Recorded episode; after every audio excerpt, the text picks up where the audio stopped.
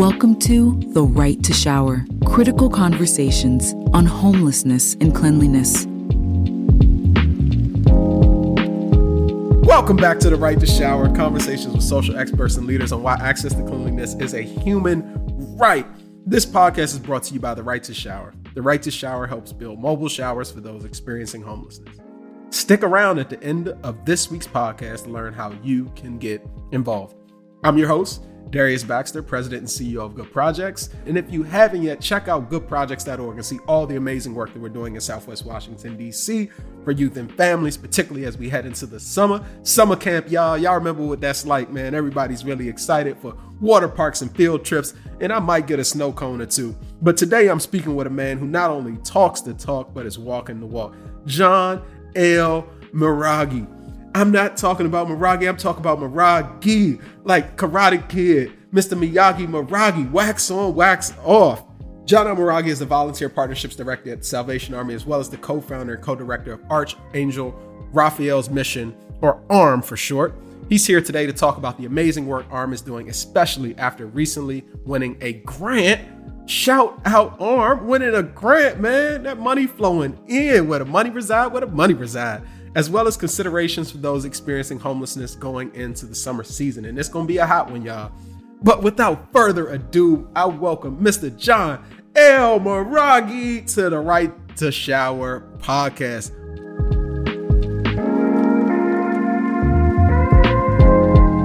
Welcome, John. How you feeling, brother, on this hey, beautiful morning? It is. That it is, Darius. Thanks for having me. Thanks for I'm happy to be here.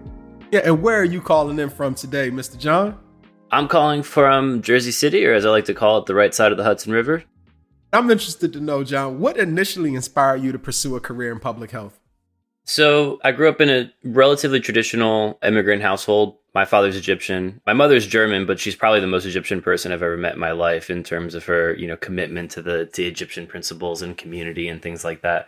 In immigrant communities, especially in the Egyptian immigrant community, really only had like two options, right? You had medicine or like accounting, law, engineering sometimes. And, you know, I wasn't necessarily like thrilled with that idea. So I thought that a good compromise when I got into college after speaking with a few advisors was, you know, public health, right? So public health was a little bit more hands on than just like your run of the mill and nothing against bio degrees or neuro degrees or things like that. So it had a little bit more of a practical inflection on it. And I'd like to give a shout out to my alma mater, Rutgers University, the Bloustein School of Public Health is probably one of the best public health schools, certainly on the East Coast, if not America. So it was, it was a great opportunity that I got to jump in on.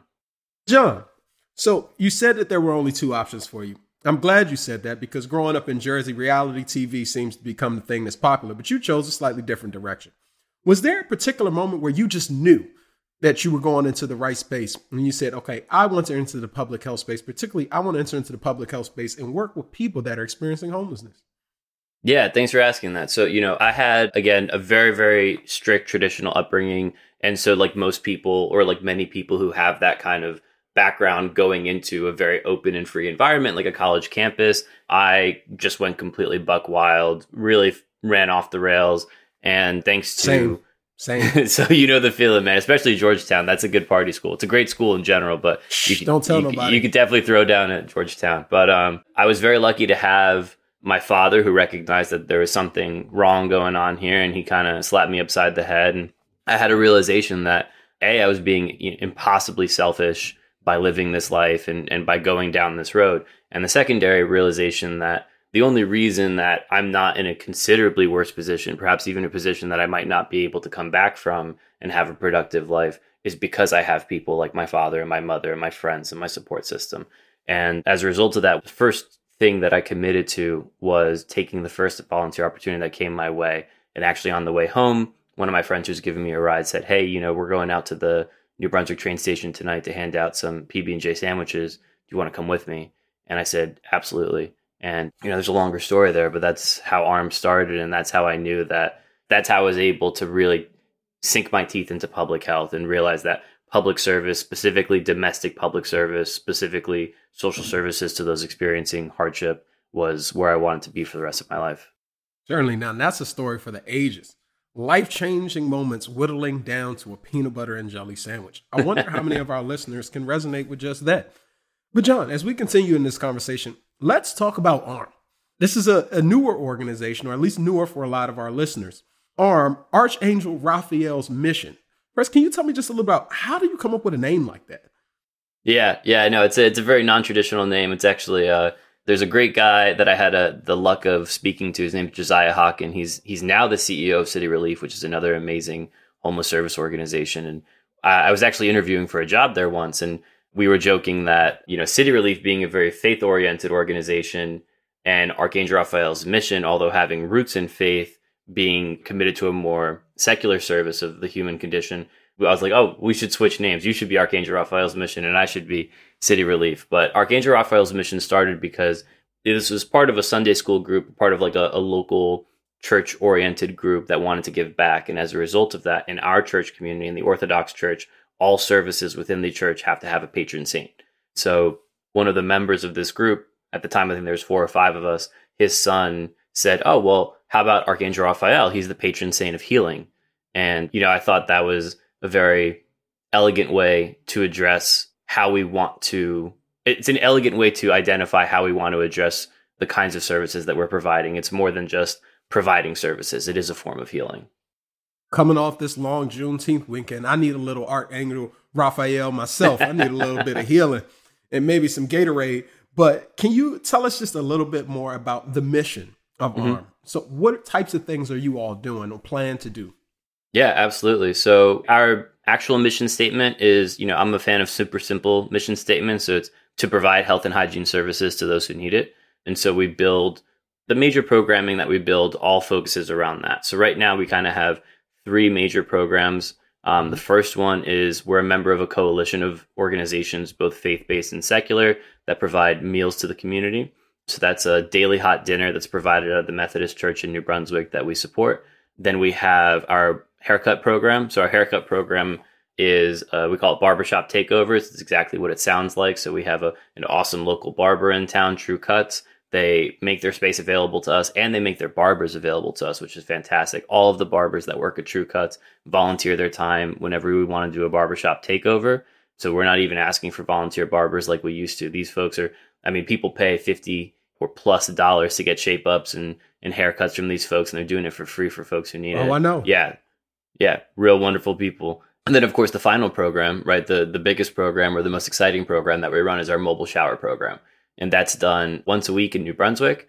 And actually, starting next Wednesday, is going to be our first day of service in Newark. And I think that will make us the first mobile shower provider in the city of Newark, New Jersey. So that's pretty exciting for us. Wow. Wow. Wow. Wow. I wonder why he's on the Right to Shower podcast. And it wouldn't I'm just I'm just so excited, man. What a way to kick off the conversation, man. So you all's mission statement, as you said, is super simple. Health and hygiene to those who need it, right? Super simple, easy. What does uh, ARM do? You know what they do. So help us understand. We didn't start this journey together, the Right and Shower ARM, but somehow our missions align with one another. For those of us that may be listening to the podcast for the first time, those of us that may not necessarily understand the full experience of homelessness, can you tell us just a little bit more about why it's sometimes something as simple as a haircut or providing hygiene products to somebody, why that's so important and why it's something that ARM is focusing on? Yeah, that's an awesome question. And it's something that I've heard a lot on this podcast and I've heard you talk about a lot it really comes down to dignity. Well, uh, you listen to the Right to Shower podcast? Let me find out. My man. Of course. Make sure you like and subscribe, man. You know I do on Apple Podcasts, man. I love it. I always get the notifications. But you know, like I, I think it was in your most recent in the mailbag episode where you were talking about dignity, right? Having the dignity of having your hair the way that you want it, right? Dignity and choice being very intertwined. Having your hair the way you want it, smelling the way you want to smell feeling the way that you want to feel. That is, you know, if you look at, I, th- I forget the name of the individual, but if you look at that hierarchy of needs, Maslow, I would put Maslow. Thank you at the at the very bottom, right? I would put even right there with with food and shelter. I would put you know hygiene, and as a result of that, that feeds everything up the ladder, right? You're not going to be applying for jobs if you feel dirty, you're, or you're not going to get them, right? If if you're sitting down in an interview and you smell and you know you smell and the person across you can smell you, that's going to be a mark against you. So unfortunately, we have these exterior needs to meet our interior, you know, wishes. And that's where hygiene products, haircuts, and showers kind of meet that gap. Yeah, you talk about having your hair the way you want it. I know a lot of men probably listening to this can resonate. At a certain point, that becomes a little bit more difficult. I'm approaching my 29th birthday. I've never looked at my hair before. It's holding strong, but I heard from a little birdie that you've actually partnered with one of our partners, LavaMaeX. Absolutely. We've had Miss Sandoval on the show and some other people from LavaMaeX. Can you tell us just a little about like what is that partnership looking like? What are you guys up to? Yeah, absolutely. So with regard to LavaMaeX, you know, we are I don't want. I, I think we're the first, their first New Jersey graduate of their accelerator program. We might not be, but we're one of the earlier graduates. We were one of the. Let's just let's just say you're the first. Let's just say it, right? Yeah, exactly. And you know, so we worked with Joey over at LavaMae, and Joey, like, you know, I, I can't say enough nice things about LavaMae in general. In fact, I remember when at to connect LavaMae and and Right to Shower, when I sat down, I sent an email to I forget who I sent the email to, but I said, "Hey, listen, we're here we're ready. We're about to pull the trigger. Like, let's chat. And I sit down and Chris gets on, who I think she was the COO at that time. And Chris gets on this call and Chris goes, Hey, John, like, you know, welcome. You know, we have all of these things that we're going to do for you. And also, by the way, we're going to send you a $10,000 check from the right to shower. I felt like I was on the prices right, man. It was amazing. Like, I never, that was not a goal of mine. I didn't even know that was available. Come on down, John. Come on down. yeah, down. dude. It was amazing. And, you know, thank God that they did because as a lot of the folks listening to this that are starting their own mobile shower programs, a lot of the folks in the LavaMaeX mentoring program will know, and as I'm sure you know, it's not cheap. It is not cheap, and all of these costs sneak up on you. You know, you think you have enough, and then a pandemic happens, and then the cost for a shower trailer jumps from fifteen thousand to twenty five thousand, or the cost of a truck jumps from seven thousand to twenty five thousand. So, you know, unfortunately, we're working.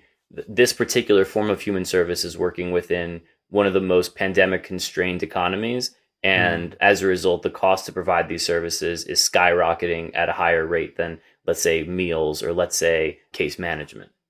Well, jumping ahead a little bit, but while we're on this, help our listeners understand, John, how can they support you? How can they support the mission of ARM? What can we do? What can we do?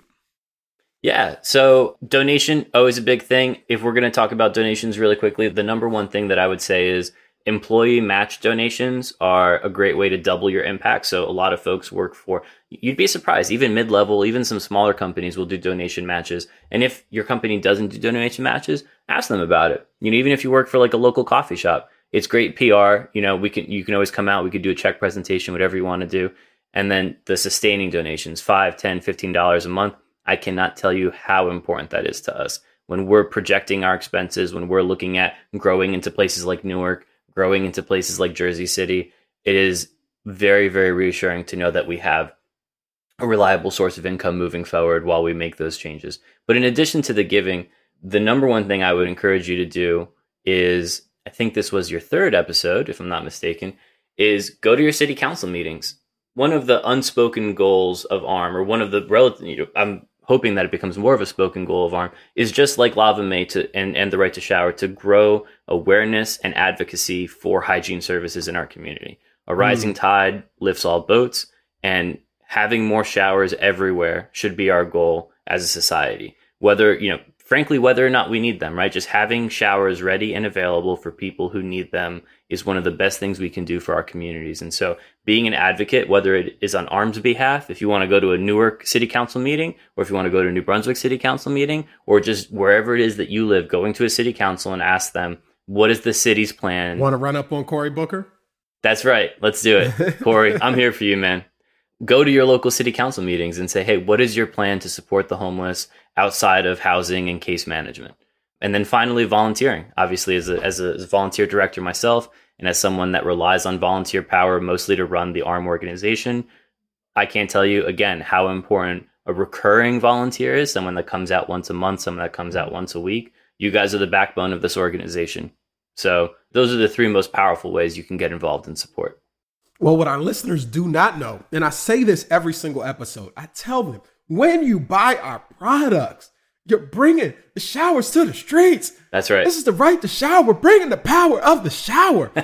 and John, you are a testimony of that. 100%. You're like, yo, John, you getting a check, big boy. It's come on down, man. Take us in that moment. Like, what were you thinking? What were you feeling? Like, what's, what'd your mom say? that's, a, that's a good way to describe it. Yeah. No, my mom immediately called up everyone in our family and was like, oh my God, John's going to be doing this, blah, blah, blah, right? John's got a real job, guys. John's got a real job. yeah. She's like, you know, it's not med school, but we're still very proud of him. No, it's, um, but when we had that call with Chris, I mean, it literally became possible. I mean, it's hard to, to really make a compelling way outside of saying before that call, it was a stretch. After that call, it was a reality. Say that again for our listeners in the back that might not have heard you. That's right, man. With the right to shower and LavaMaeX, before I had that call, before we got that ten thousand dollar grant, it was going to be a mm-hmm. stretch. It was going to be tough. We weren't sure if we were going to do it. After that call, we knew for sure we were going to do it. We knew we had the security we needed to do it. Yeah, and let John be a testament for all of us. Let John be a testament for all of us. If you do something with love and you do something with passion and you put your all into it every single day, more often than not, the universe will conspire for your success. And we are seeing that with Arm. We are seeing that with John. I'm so excited for today's show. John, let's turn the page just a little bit. Now, you're not someone who just talks about these issues like myself, but you're a person who has hasn't just worked in the business side of things, but you've also been in the field. Like a lot of our guests here on the Right to Shower podcast. Can you tell us just some stories that have stuck with you from the time that you were working on the ground? Anything stand out? Yeah, so there, there's two particular stories that really stand out to me. So the first one was very, very early on, before ARM even had a name, before we had our legal paperwork, back when we were just a church group. There was a, an individual at the so, like I said, we used to bring PB and J's and other kinds of sandwiches, and sometimes we would work in hot meals. Grape or strawberry? I'm judging you right now. Dude, it's great. Okay, there we go. He's good with me. Keep going. Yeah, come on. you know, so we go down to the train station, and there's this older gentleman, and you've talked about this a lot. It's a, it's a, it's an a, unfortunate reality. Many folks experiencing homelessness are elders, and there's a lot of reasons why that's the case. But his name was Bill. He's an older gentleman. He was so tall. I mean, I'm not, you know, I'm if I'm lucky, average, you know, at five seven, five eight. He was probably six three. So this dude just towers over me, right? Like the big friendly giant. He is just the kindest man ever. So sweet. And throughout over let's say six months seven months we're you know we're seeing bill two to three times a night giving him a sandwich you know asking some other you know as you close in and develop a personal relationship with these people you start to ask for additional things that people might need. What can i get you? Do you need a pair of socks? You need to run out and get you like a, a coffee whatever. And so we we do that for about like i said six or seven months. And in that time we learned that his wife is sick. And actually the reason that he's living out on the street is because he had to make a financial decision between keeping his apartment or paying for his wife's medical bills. And, you know, obviously, I mean, I, I, think he made the right decision, but it was obviously a tough decision. And so he was living out on the street so that he could pay for his wife's medical bills. And we don't see him for about three months. And then after three months, so uh, just about a year in from the day that we met him, he comes running up to us one night at service. He gives us a hundred dollar bill and he goes, guys, I got to tell you, my wife is fine. She's coming home.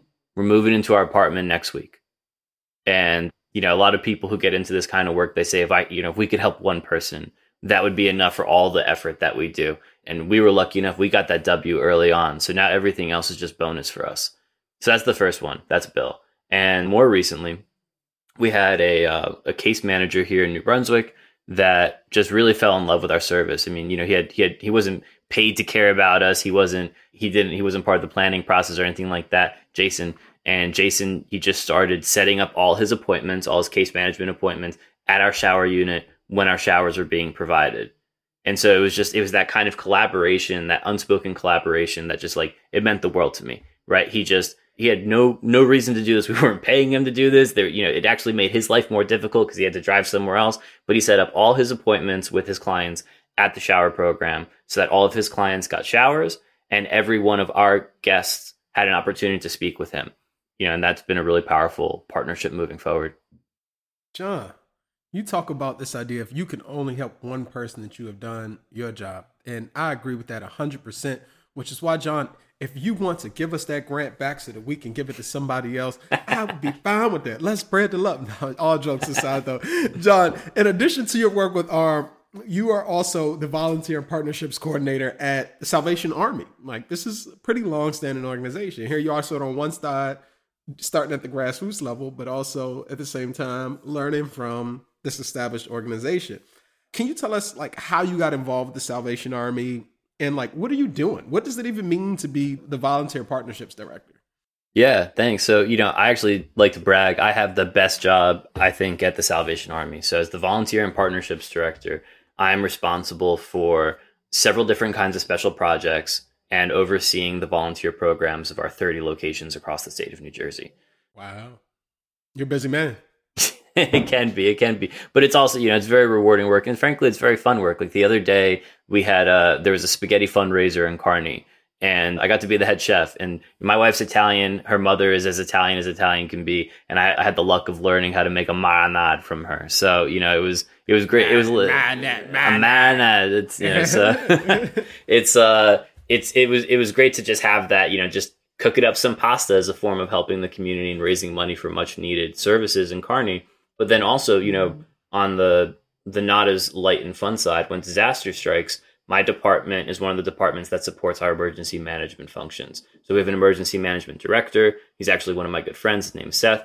And my responsibility when disaster strikes is to hop into a mid level leadership role alongside Seth and make sure that whether it's being a boot on the ground, which is where we were when Hurricane Ida hit, and we were out in Lambertville and Elizabeth and Newark and Monroe, or whether it's planning large scale events like, you know, like a large scale pop up care village, right? When we have uh, in Camden, they did this recently, our Camden Kroc Center, our Salvation Army in Camden. They had a huge, they actually had Empowering Cuts, who's an awesome, awesome dude. He's got an RV, gives out free haircuts. In Philly, he came, he crossed the river. He was in Camden providing free haircuts. They had clothes, they had showers, they had case management, food it was a lovely, lovely day. And so I just get to travel the state doing cool stuff like that all the time. So it's a it's an awesome job. Really happy to have it. I ain't mad at you. I ain't mad at you at all, man. You say you have the, the best job, man. I, I might be competing with you a little bit. I, I just actually was doing some traveling myself. I recently just got back from Africa, mm, nice. Kenya to be exact. Very cool. And I, I'm telling you, man, I thought I had saw a bug before in my life. I thought I had seen it. I thought I had seen it. I thought I had seen a bug. No, not until you get to the continent. When you see an ant the size of your thumb, do you realize just how lucky we are. But also, when we over there, people have this misperception of Africa. It's like, oh my gosh, it's like this barren wasteland. It's 150 degrees. But I'm over there. I'm like, golly, I feel like I'm in Miami. Then I came back to DC. It's 95 degrees outside. It's humid. Golly, like I feel like my sweat was sweating and it's only getting hotter. And this is important because it's like it's only getting hotter here in the district, and I know we're not alone. You up there in Jersey, in New Jersey. I know I know that river get a little muggy. But for those experiencing homelessness, they don't have the luxury of retreating to their apartment and pumping the AC up to 67. You know, like they have to experience these conditions out in the streets. Mm-hmm.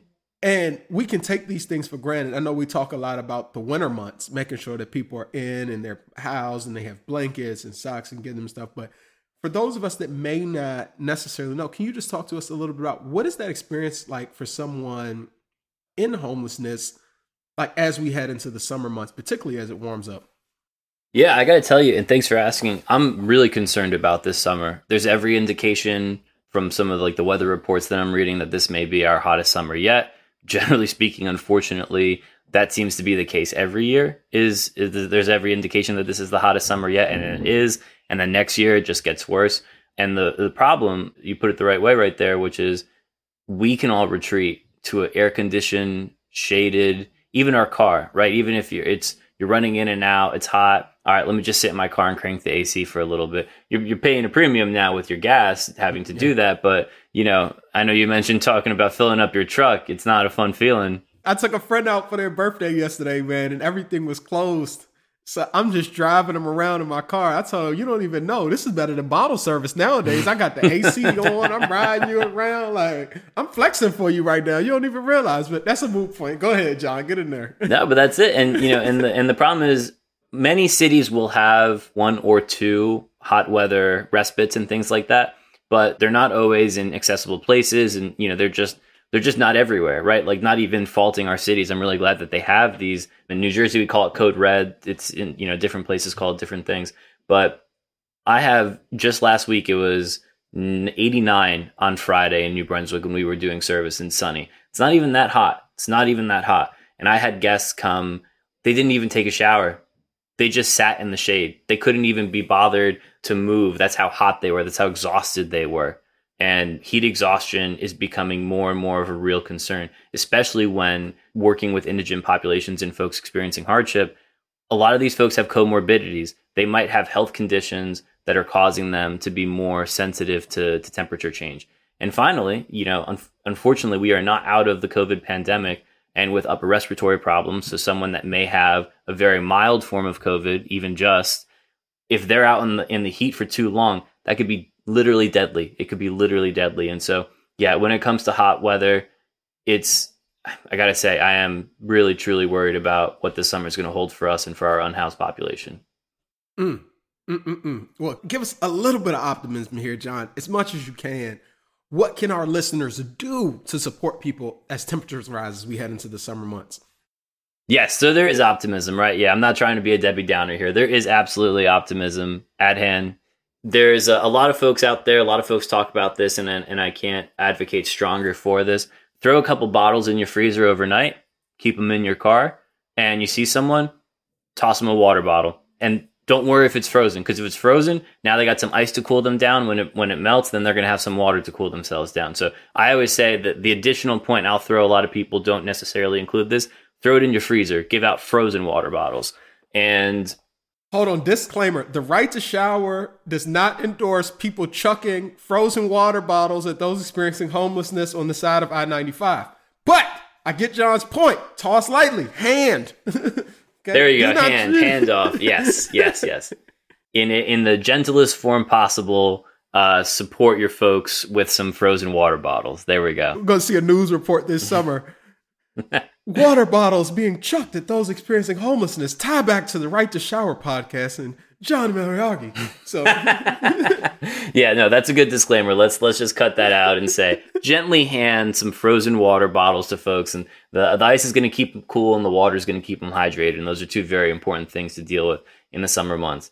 If you're in New Jersey, come out to uh, an armed volunteer site. I'll give you some socks. It sounds weird when you think about socks as a form of combating heat exhaustion, but actually when folks wear socks for too long, um, it starts to bog up and, and really makes their feet hurt and things like that. And having, uh, I think you also talked about this recently. All the hikers out there know a good pair of socks is a great way to stay warm, but a good pair of mm-hmm. socks is also a great way to stay cool. So I think it's also important that, you know, if you can get some wool socks or some very light cotton socks, breathable socks out there, keep those alongside those water bottles. Certainly for all my hikers, they know cotton kills out there in the woods. But so as we come to the close here, John, we already talked about how people can support ARM, but for those of us that are either in the Jersey area, maybe even some folks here in DC, what can we do to join the army? Love that. I love. I love. See what I did there? I love that you did that. Let's let's go.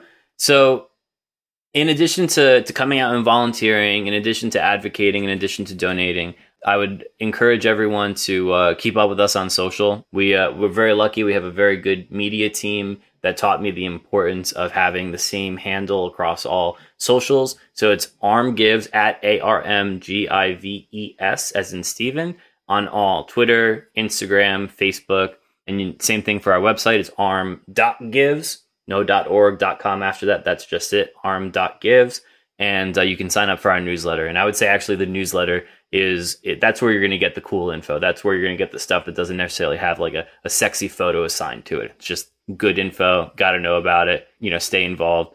That's going to be the newsletter. So you go to our website, you're going to be able to get there.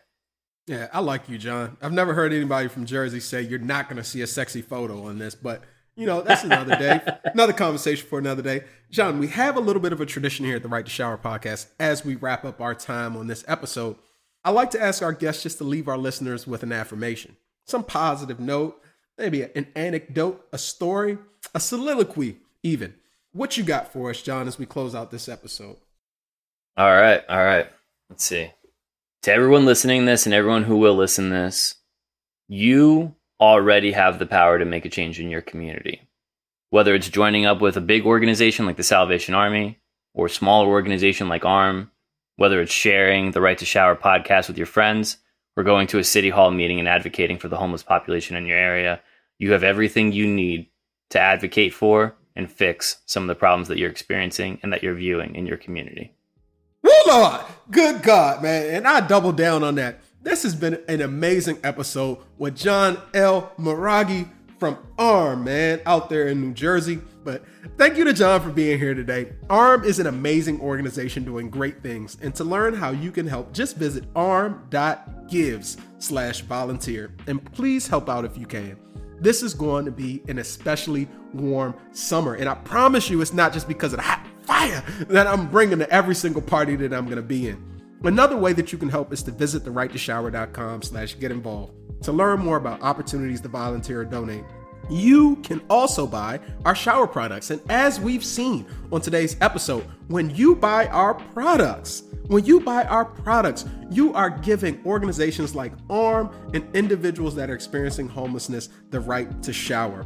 You can buy our products by going to Amazon or heading straight to our website, therighttoshower.com. For every soap you buy and shower you take, you help us bring mobile showers to the streets. Another free and simple way you can help is to rate this podcast. Y'all didn't even know. That is the simplest, easiest way that you can support us. You can leave a review or you can share it with friends so that we can spread the power of the shower to even more people. I'm Darius Baxter, and this has been another great episode of The Right to Shower. I can't wait to see y'all next week. We out, baby.